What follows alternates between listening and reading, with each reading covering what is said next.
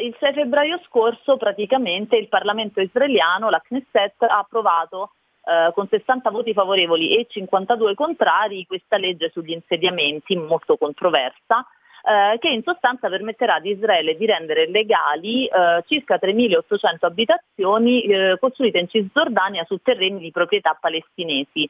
E eh, a parte la violazione del diritto internazionale eh, tutto questo avverrà in modo retroattivo. Eh, spiego brevemente in che senso. Nel senso che eh, Israele può espropriare terreni privati di palestinesi in Cisgiordania eh, dove insediamenti sono già stati costruiti. E mm. Infatti leggevo proprio sul quotidiano isra- israeliano Ares eh, in un articolo di ieri ehm, dell'importanza di questo provvedimento perché la legge permette ai coloni ebrei di rimanere nelle loro case, sì. che appunto già ci sono, Uh, e pur non diventando proprietari terrieri uh, della terra, quindi su cui sono state costruite queste case, eh, comunque la norma prevede che uh, i proprietari eh, dei terreni possono ehm, non opporsi ovviamente, ma in un certo senso essere rimborsati, quindi avere un risarcimento con soldi oppure altre terre. Eh, questa legge diciamo, di regolarizzazione, come ho letto su molti giornali, in realtà eh, dovrebbe essere chiamata, dice sempre il quotidiano progressista, israeliano eh, come legge dell'esproprio più, oh, più che altro. Ecco. Perché ricordiamoci sì, stato, diciamo... che il dibattito è diviso anche all'interno degli stessi israeliani, ha registrato anche qua dei momenti di tensione, no? Cioè c'è un dibattito esatto. delle posizioni. Eh, questo, questo, secondo esatto. me è esatto. importante eh, ribadirlo e farlo conoscere, perché è un aspetto della questione che meno conosciamo noi dall'esterno. Sì, sì, è vero, è vero perché eh, lo stesso Netanyahu in realtà era eh, un po' dubbioso per una serie di motivi, sia per dei collegamenti con gli Stati Uniti che adesso spiegherò, mm. eh, ma anche perché eh, sostanzialmente, eh, tra l'altro una dichiarazione di alcune ONG che hanno eh, preso perfettamente eh, il concetto, Netanyahu praticamente è stato mh, disposto a compromettere il futuro alla fine della pace tra israeliani e palestinesi per soddisfare un piccolo gruppo di coloni estremisti per la sua sopravvivenza politica, perché eh, Netanyahu qualche dubbio ce l'aveva, poi all'interno eh. stesso, dicevamo, di Israele, eh, il leader dell'opposizione Herzog ha parlato di una possibile incriminazione di Israele da parte della Corte internazionale e non è eh, non è cosa da poco, insomma. Eh, poi mh, lui ha avuto pressioni, cioè effettivamente Netanyahu, se noi guardiamo un attimo l'iter della legge, le prime approvazioni ci sono state a novembre e dicembre.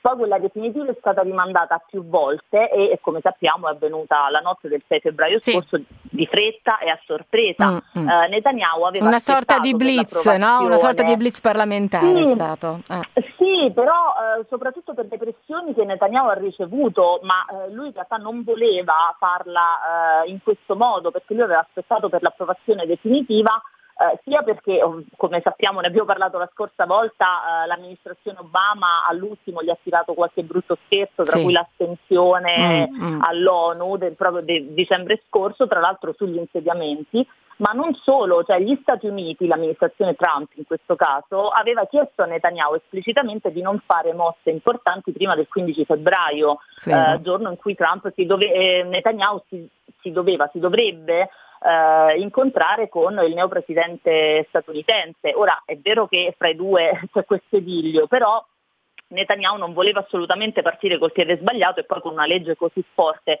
quindi ha temporeggiato, però il ministro della giustizia israeliano, donna tra l'altro, ha iniziato a ehm, premere su questa cosa, Bennett a capo del Partito Popolare Ebraico la stessa cosa e quindi Netanyahu non ha più potuto rinviare tanto che eh, ha informato lo stesso Trump in tutta fretta e l'amministrazione statunitense ha risposto eh, con una dichiarazione il cui senso era Israele così non sta aiutando perché insomma già gli Stati Uniti di Trump hanno ehm, fatto capire l'appoggio incondizionato di Israele, però insomma Netanyahu stavolta ha superato il limite. Abbiamo solo un minuto e mi rendo conto che sia veramente poco, quindi direttore ne torneremo a parlare, ma perché nonostante no, tutto consiglierebbe Israele di avere una posizione più mite e più morbida, perché questa accelerata?